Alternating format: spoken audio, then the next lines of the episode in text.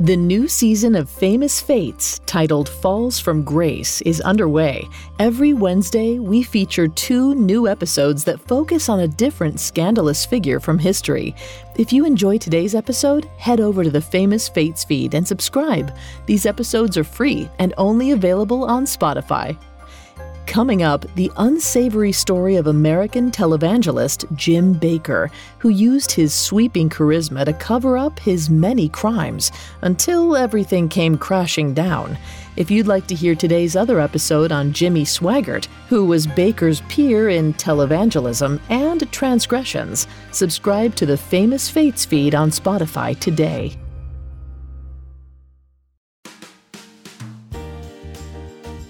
Jim Bakker was God's charming, jovial, open hearted representative on earth, as far as 1970s Christian TV viewers were concerned.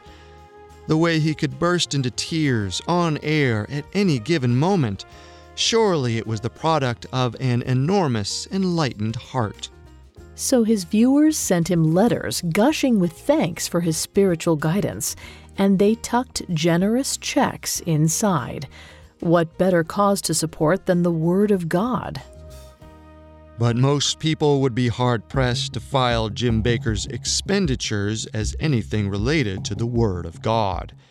He didn't just buy boats, cars, and designer clothing, he also bought silence from the woman he'd violently sexually assaulted.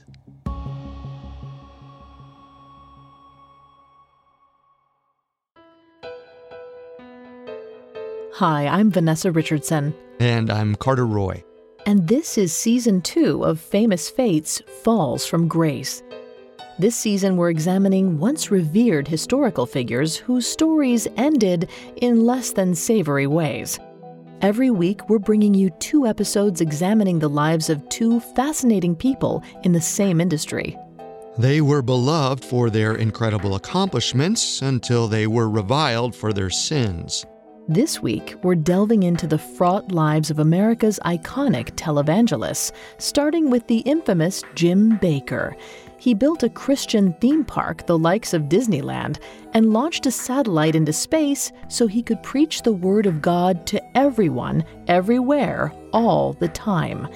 But when Jim's cooked books and sexual proclivities worked their way onto the television screens he thought he owned, not even his larger than life fame could save him from disgrace. We'll dig into his story right after this.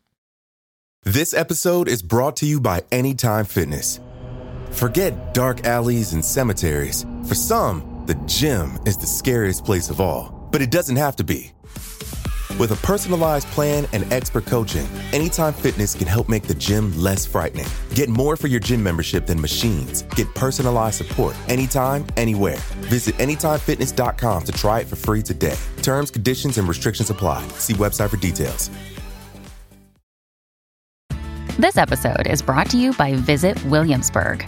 In Williamsburg, Virginia, there's never too much of a good thing. Whether you're a foodie, a golfer, a history buff, a shopaholic, an outdoor enthusiast, or a thrill seeker, you'll find what you came for here and more. So ask yourself, what is it you want? Discover Williamsburg and plan your trip at visitwilliamsburg.com. It feels like we're all being told to go on this diet, take that supplement. Ozempic will give you depression, but you know what'll cure that? Weed. Or you could try to balance your hormones. At Science Versus, we're like, what the f is going on? Forget the crap online and listen to Science Versus. Just the facts. Oh, and a bunch of stupid jokes. What is a ghost's favorite fruit? Blueberries. That's Science VS. New season out on Spotify soon. While there's still no word. In the mid 70s, many religious speakers lit up the airwaves every week, broadcasting their message to just about every community in America. Collectively, they were known as the Electric Church, and the church was in its heyday. There were scores of charismatic preachers in color wheel suits and thick framed glasses. The TV network execs were cashing in on the trend and funding the construction of new megachurches and film studios fully dedicated to preachers. Meanwhile, Christian audiences sent in cash donations to their favorite on screen representatives of God. On the morning of January 2nd, 1978, Jim Bakker of the Assemblies of God cemented his place as the king of those favorites when he broke ground on his very own Christian theme park. Heritage USA would be the name for his 2,300 acre plot of land in Fort Mill, South Carolina. Jim had timed the event to coincide with his 38th birthday. In a scene from the documentary The Eyes of Tammy Faye, Jim beamed as he made his way through the construction site. It was only water pipes and some electrical wiring for now, but Jim saw beyond that. He was imagining something the likes of the Magic Kingdom at Disney World, but more in line with the Kingdom of God on Earth. Tammy said Jim knew that his followers needed to see it. He wanted them to actually be there. Heritage USA was just the cherry on top of a soaring career. Jim and his wife, Tammy Faye, were two of the earliest adopters of televangelism, blazing a trail that so many others were eager to follow. They had struck gold in 1974 by presenting Christian America's answer to late night talk TV, the PTL Club, short for Praise the Lord. And prepare to fade to camera three. Fade to camera three. Cue the audience.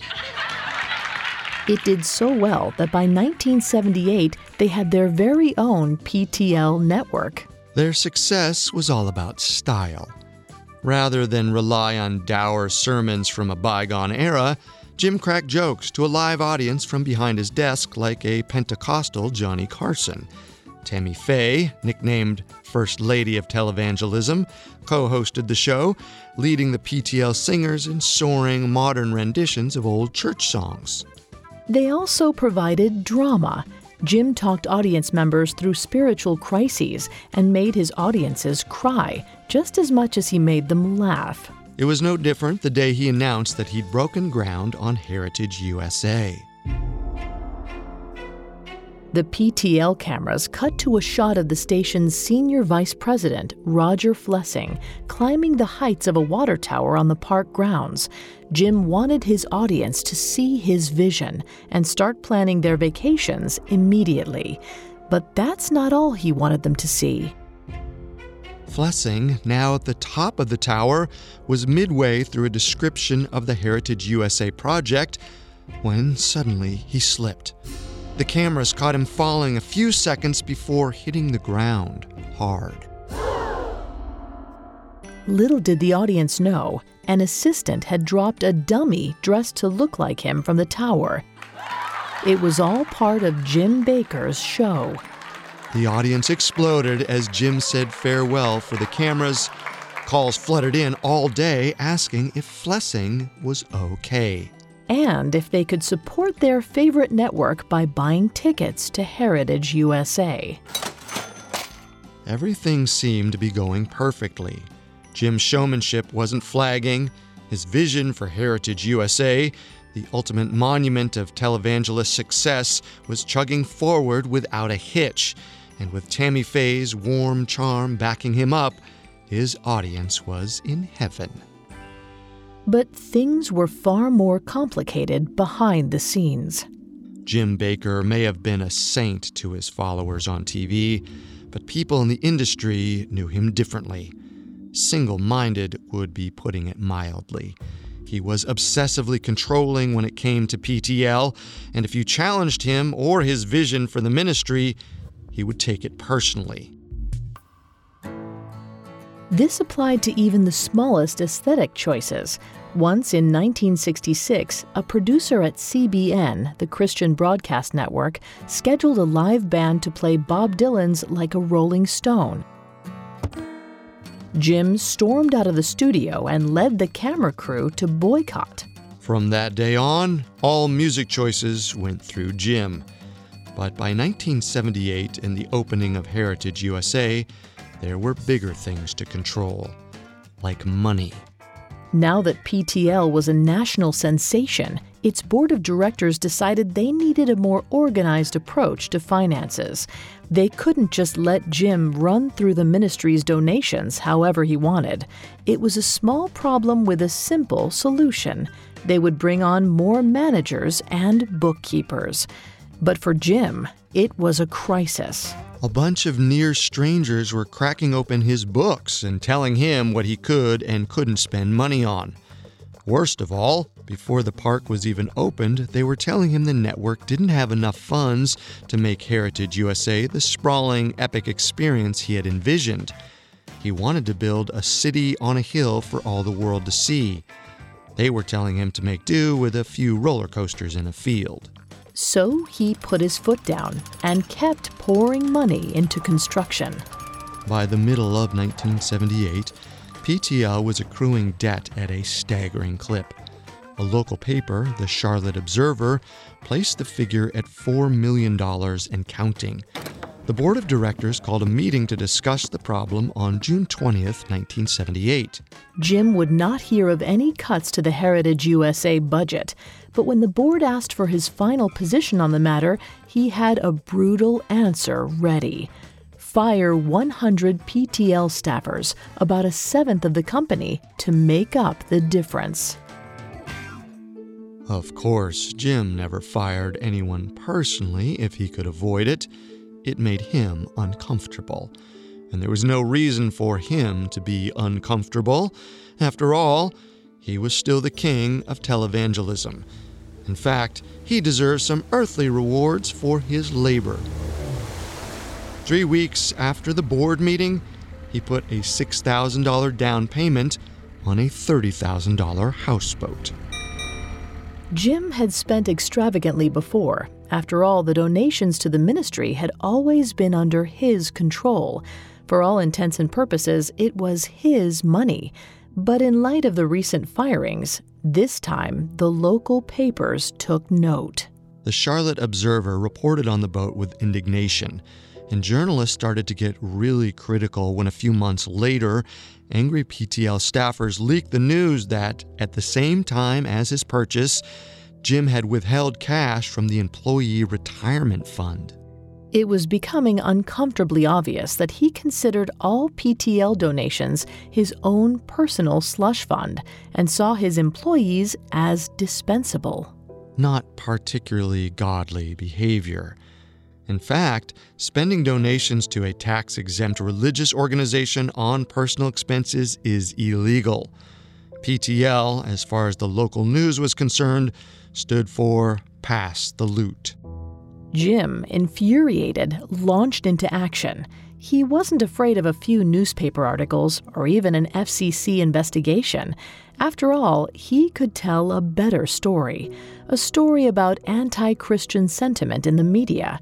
He spread the message on local radio and other televangelist shows. On his own show, he sobbed and called all criticism of his spending lies propagated by the enemies of the ministry.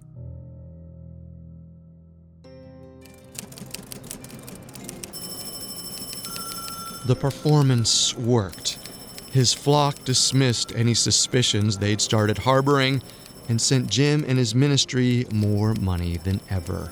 The phone banks on the set of his show rang off the hooks with donations as Jim wiped his eyes and shot his winning smile to the cameras. It was a miraculous save but it left Jim more paranoid about his authority. Instead of responding by addressing his own financial conduct, he launched internal investigations into anyone he thought could subvert his power, weeding out the leakers and discontents. By the end of 1979, he was constantly on edge. He fell into dark moods that would last for weeks, and even Tammy was at a loss for what to do. Tammy blamed PTL and the ballooning size of the operation. Though she benefited from donations to the network as much as her husband, she told Jim she would be happy stepping things back so they could spend more time together. He wasn't interested. In fact, her issues with PTL only alienated Jim further. If Tammy Faye didn't maintain and defend his vision for the ministry, didn't want to see it growing all the time, it was the same as working against him. To avoid the naysayers, Jim surrounded himself with people that would support him no matter the circumstances.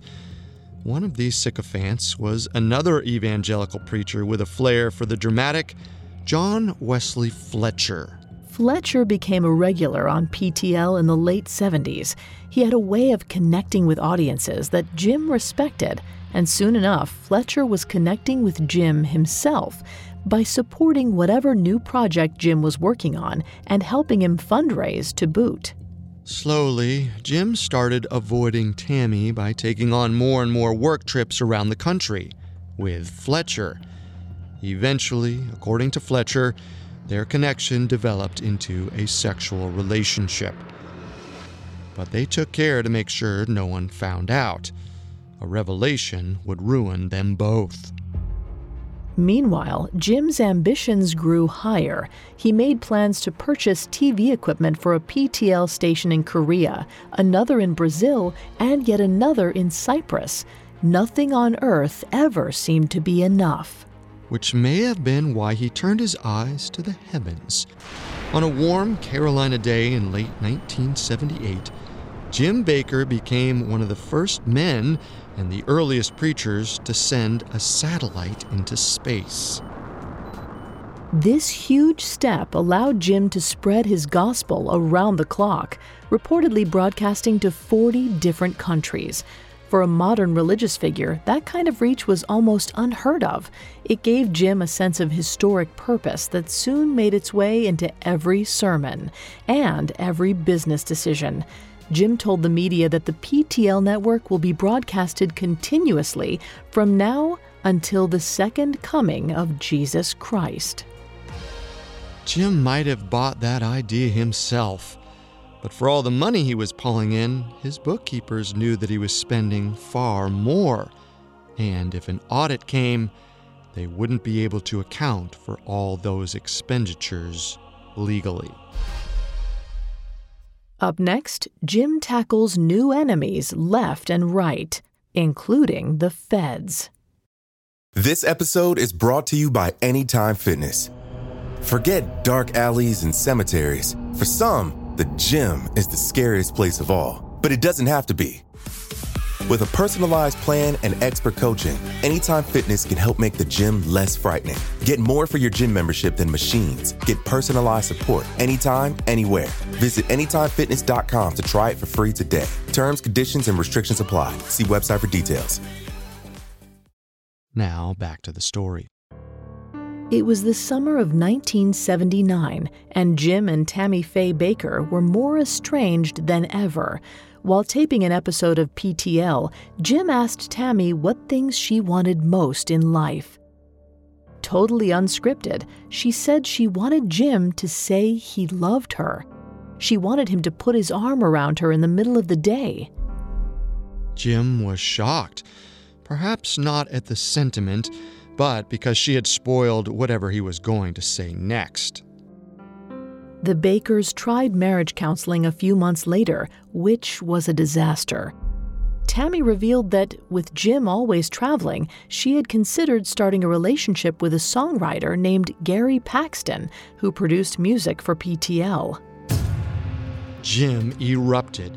He started calling Paxton repeatedly, demanding he admit to sleeping with Tammy. It's likely that Paxton and Tammy were only close friends, but once Jim saw himself as the victim, he could not be stopped. He spread the rumor about Paxton and his wife to PTL management, painting himself as the unappreciated breadwinner for his family. This jealous smear campaign was the most energy he put into his marriage in years. Things only worsened as Jim's foreign ministry projects missed deadlines. Though he blamed everyone from PTL vice presidents down to his foreign contractors, this was his fault more than anyone else's. He was robbing Peter to pay Paul, diverting donated money for the foreign projects back to improvements for Heritage USA, then disguising it all. PTL's higher ups must have known something suspicious was going on. However, when board members pushed back against Jim, he would threaten to quit and leave them to handle the debt without his fundraising power. He reminded them over and over that he himself was PTL. Without him, none of it worked. Jim had turned the Praise the Lord Club into a financial hostage situation, and his behavior was about to spiral even further out of control. December 6, 1980, a 21 year old church secretary named Jessica Hahn arrived at the Sheraton Sand Key Hotel in Clearwater Beach, Florida. John Fletcher had promised her a one on one meeting and a job with the Jim Bakker and his wife, Tammy Faye. Hahn had become obsessed with PTL in recent years, watching every day. She held up Jim's self help book Eight Keys to Success as a blueprint for her own life. Fletcher led Hahn up to a room. The PTL staff were in Florida for a fundraising telethon meant to inject cash into the International Ministries Project and Heritage USA improvements. And Jim, as Fletcher explained to Jessica, was in a really tough place, not just with the business, but with his family life. Tammy Faye was likely cheating. Jim wasn't getting his needs met. Jessica was shocked. She didn't want to think of the Bakkers this way. She still saw Jim and Tammy the way they looked on TV an ideal couple living the good life in God's name. This view would quickly change. Jessica recalls Fletcher becoming nasty and dominating as soon as she entered her hotel room. Right away, he pushed a glass of white wine into her hands. As she drank, she became increasingly dizzy, way out of proportion with the wine. After she was left alone for a moment to shower and get dressed, Fletcher made his way back into the room with Jim. Hahn remembers Jim acting very hyper. He wore a revealing white terry cloth bathing suit and kept rubbing his legs in a weird manic way. He repeated the details Fletcher had dropped about separating from Tammy. Then he told her that Tammy Faye had gotten too heavy for his taste and couldn't satisfy him anymore. Fletcher sat off to the side, watching everything. He passed Jessica a bottle of lotion and told her to give Jim a massage. When she complained to the two men about her foggy mental state, trying to diffuse the situation, Jim told her Jessica, you're going to be doing something tremendous for God. Later, Jessica told friends and the media that Jim Bakker tore her clothes off and had sex with her. Afterwards, Jim left the room, and Fletcher told a distraught Jessica that she just saved PTL. The callous patronization did nothing to make Jessica feel better, so Fletcher changed his strategy he threatened and attacked Jessica, throwing her to the floor and hitting her until she was quiet. He also raped her. The line she remembered was, You're not going to remember Jim Bakker, you're going to remember me. This incident, unlike the sexual relationship Fletcher eventually claimed he was having with Jim, did not remain a secret. Over the next few weeks, multiple parts of the ministry worked together on a thorough cover up job. PTL's leaders harassed Jessica into signing a letter that made the encounter sound like her fault.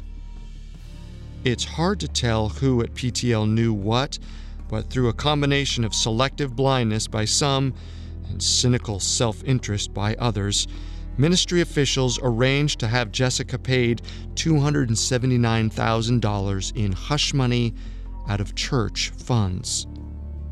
The cover up worked. For now, with the highest reaches of PTL conspiring to make sure nothing got out, and Jim willing to go to war with anyone who opposed him, Jessica Hahn would have to wait seven years to have her story told. Until then, Jim would have to deal with his newest enemy, the U.S. government. By launching a satellite and announcing a foreign expansion of his TV network, Jim had piqued the interest of the Federal Communications Commission, especially in light of the Charlotte Observer's 1978 report about his suspicious spending. But the real coup de grace came in 1979 when Observer reporters found out about the cash getting lost on the way to the foreign ministries. They found $337,000 unaccounted for and correctly guessed Jim had illegally put it back into his theme park scheme.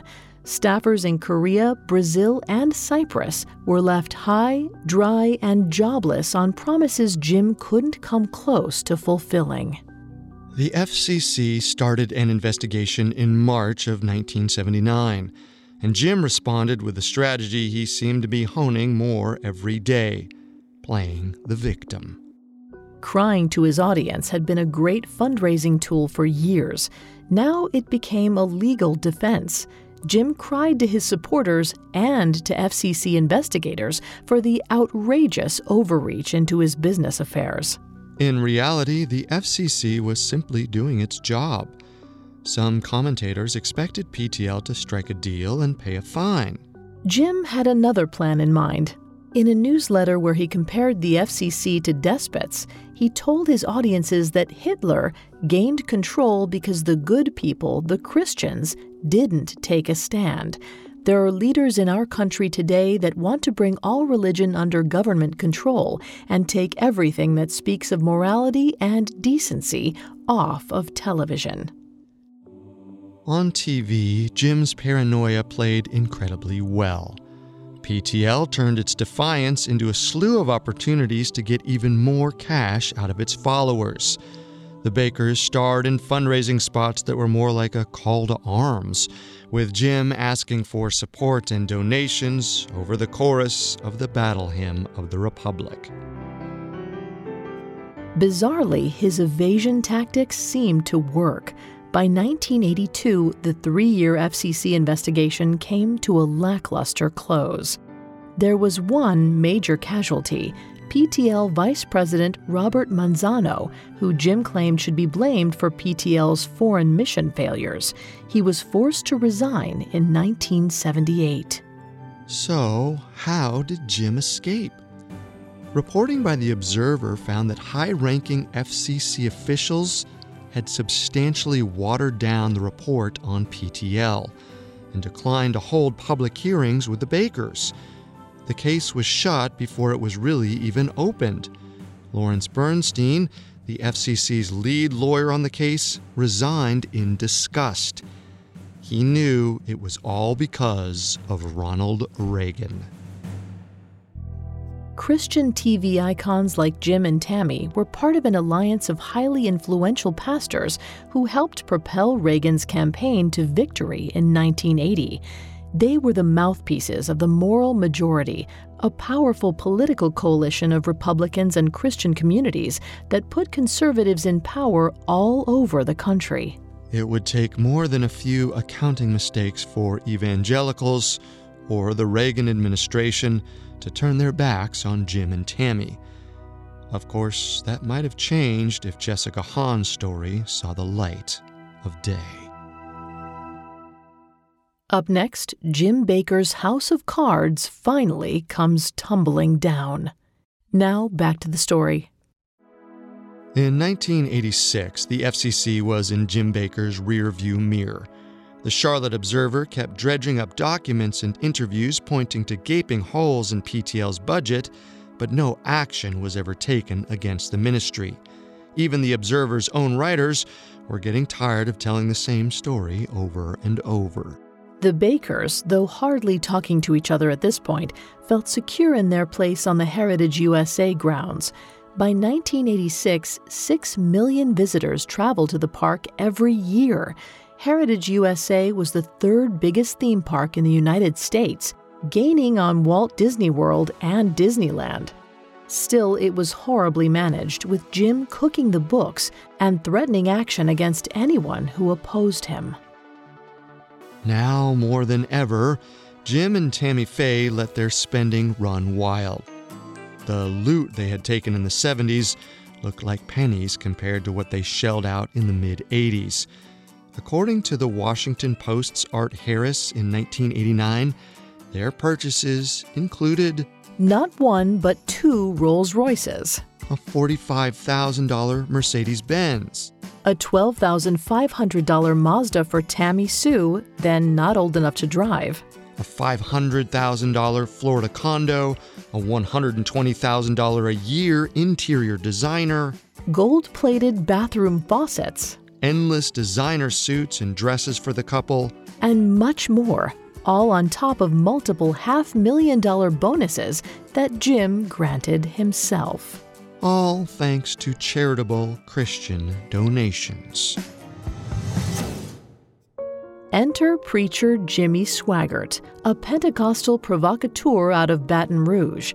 He'd become a sensation in televangelism with his show A Study in the Word. Swaggart blasted Jim for practices he called totally unscriptural. He derided him as little more than a cheap showman, peddling a philosophy that led his adherents nowhere. Had Christians gone crazy? True men of God didn't own water parks. Behind the scenes, Jimmy Swaggart and his allies began asking dangerous questions. He wasn't just looking for evidence of Jim's business malfeasance, he was asking PTL staff about, quote, the girls. Throughout 1986, Swaggart and his team flew his private jet all over the country to grill anyone that knew anything. Swaggart went so far as to corner PTL's executive director, Richard Dortch, in a Baton Rouge Hilton in September 1986. Dortch lied and said he knew nothing about the girls as they related to Jim Bakker. According to Jim Wigger's book, PTL The Rise and Fall of Jim and Tammy Faye Bakker's Evangelical Empire, Swaggart brazenly pressed on. Well, what about the boys? This was Jim's closest held secret. Not even Dortch had heard about that. When news of Swaggart's question got back to Jim, it was like a gut punch. Only one other person on Earth knew about the boys, and that was the boy in question, John Fletcher. If Swaggart had gotten Fletcher talking, that meant Swaggart had just about everything Jessica Hahn, the finances, everything. In fact, Swaggart had sat down with Fletcher a few weeks prior, and for whatever reason, Fletcher had talked. Jim spent weeks in a paranoid haze. He obsessed over Swaggart, who he was sure was aiming to rip PTL away from him. He could talk about little else with his staff. Meanwhile, Swaggart shared his findings with other ministries. He sought out the leader of the moral majority, Jerry Falwell Sr. himself, for his political clout. Falwell, the fundamentalist Baptist based out of Lynchburg, Virginia, was perhaps the most well connected evangelical in America. Unfortunately for Jim, Falwell took a keen interest in the case. He spoke out loudly and often against the sin of homosexuality. So the charge that Jim was having sex with men was especially damning.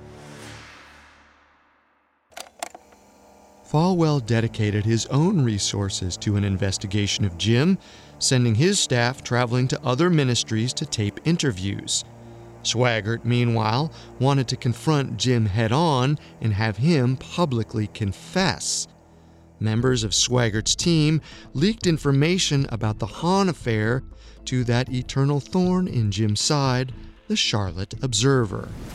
Falwell had a different strategy in mind sit and wait for the right moment. He dropped a line to Richard Dortch, letting him know about the forthcoming Observer story. Then, through Dortch, Falwell set up a meeting with Jim.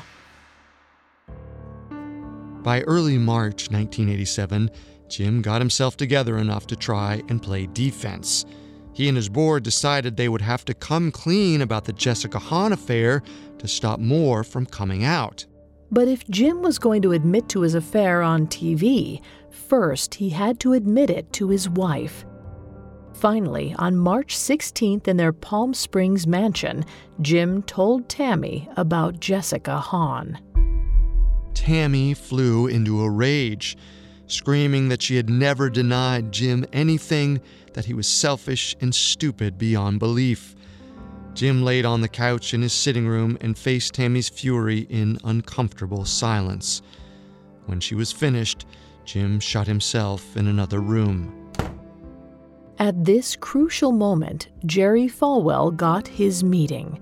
On March 17th, he sat down in a Palm Springs hotel suite with a terrified and worn down Jim, fresh from yesterday's admission.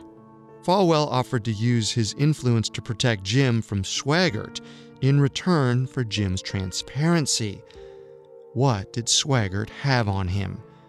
Really, Falwell already knew quite well. But he listened intently as Jim admitted to having sex with Hahn in 1980. Her consent was not in question, Jim stressed. In fact, he claimed she had pushed herself on him while he protested. It was such a traumatic experience for him that he had collapsed in the shower afterward, crying, I've been with a whore. Jim must have been relieved when Falwell seemed to believe him, not pressing any further. His performance, as usual, seemed to be doing wonders. In fact, he was confident enough that he asked Falwell for a favor. He wanted Falwell to take over all of his positions at PTL until the rumors settled down. Falwell's connections could protect PTL until Jim was ready to return.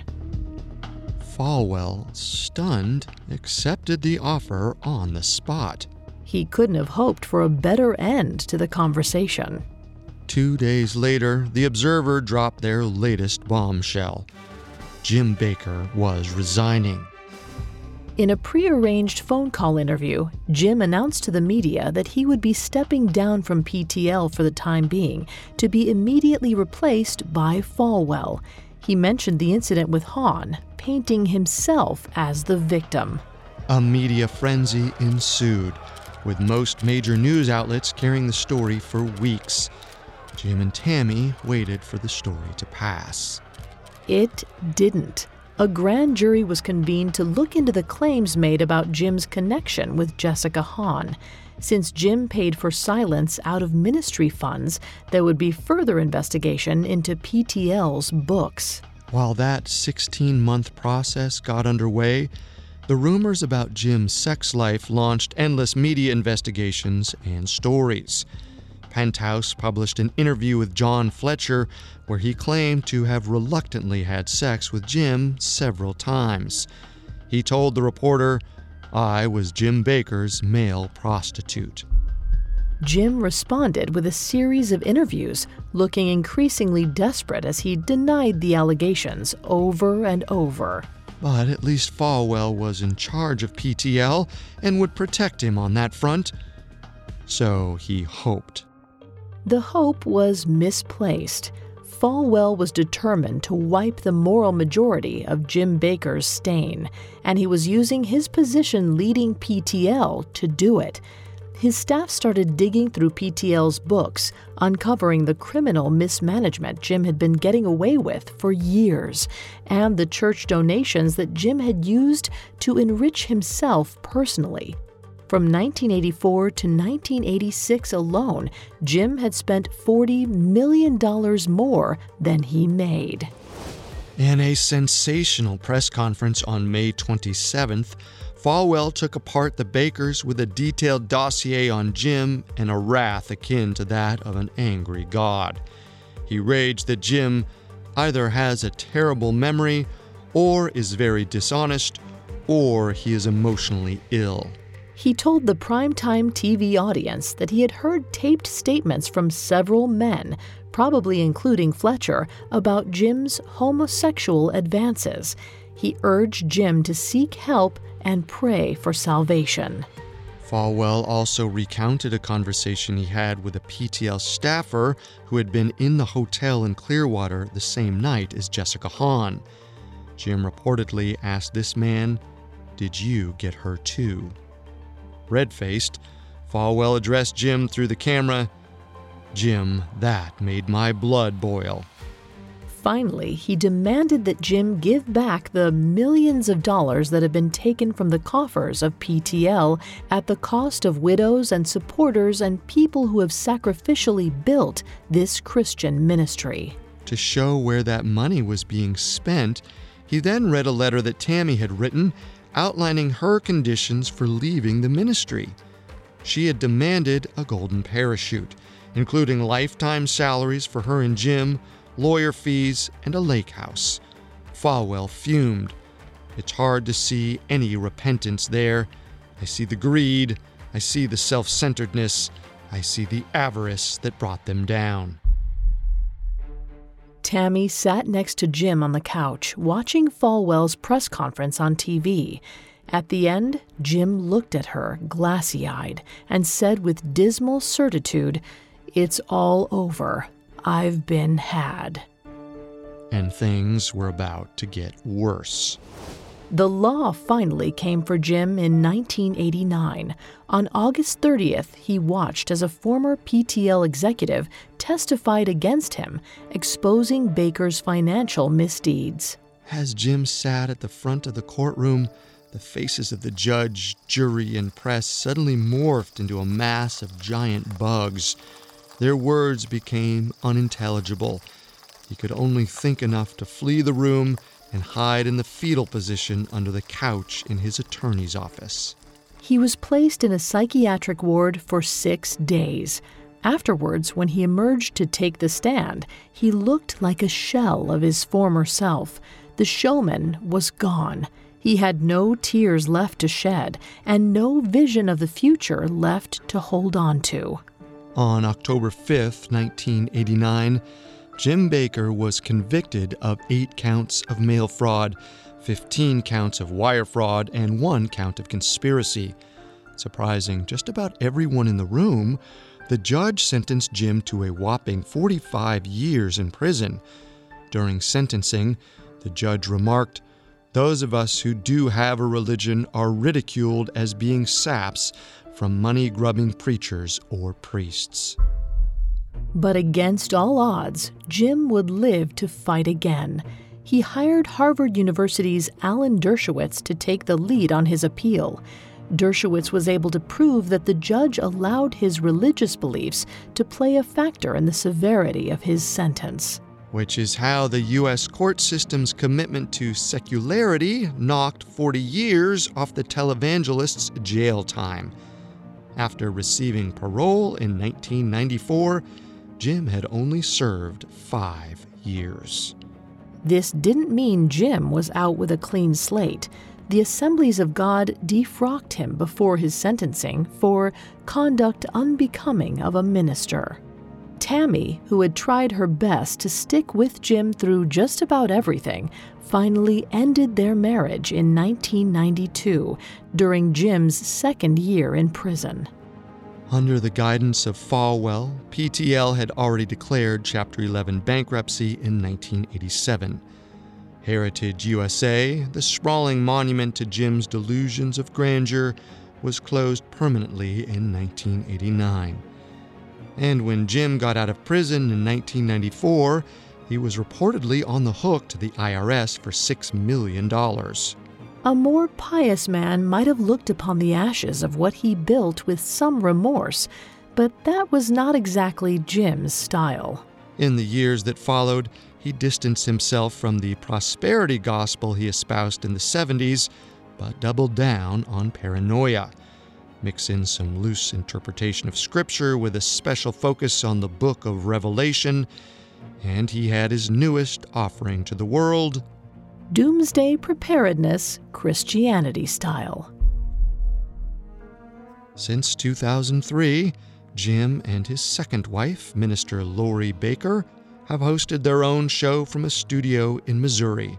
The prophetic couple sells buckets of pricey, non perishable food that will get Jim's followers through the coming apocalypse.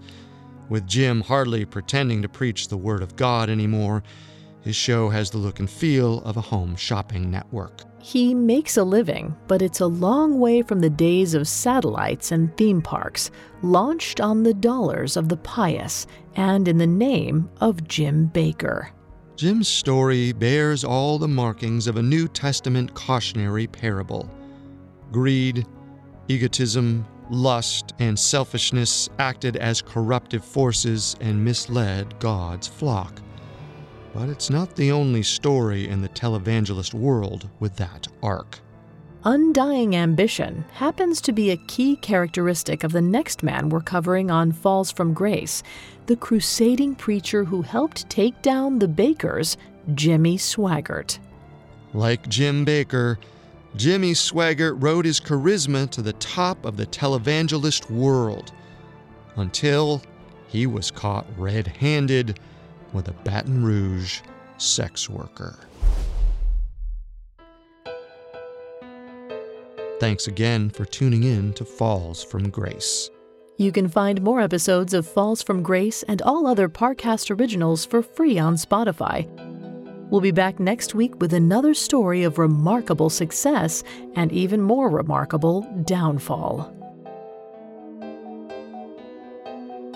Falls from Grace was created by Max Cutler and is a Parcast Studios original.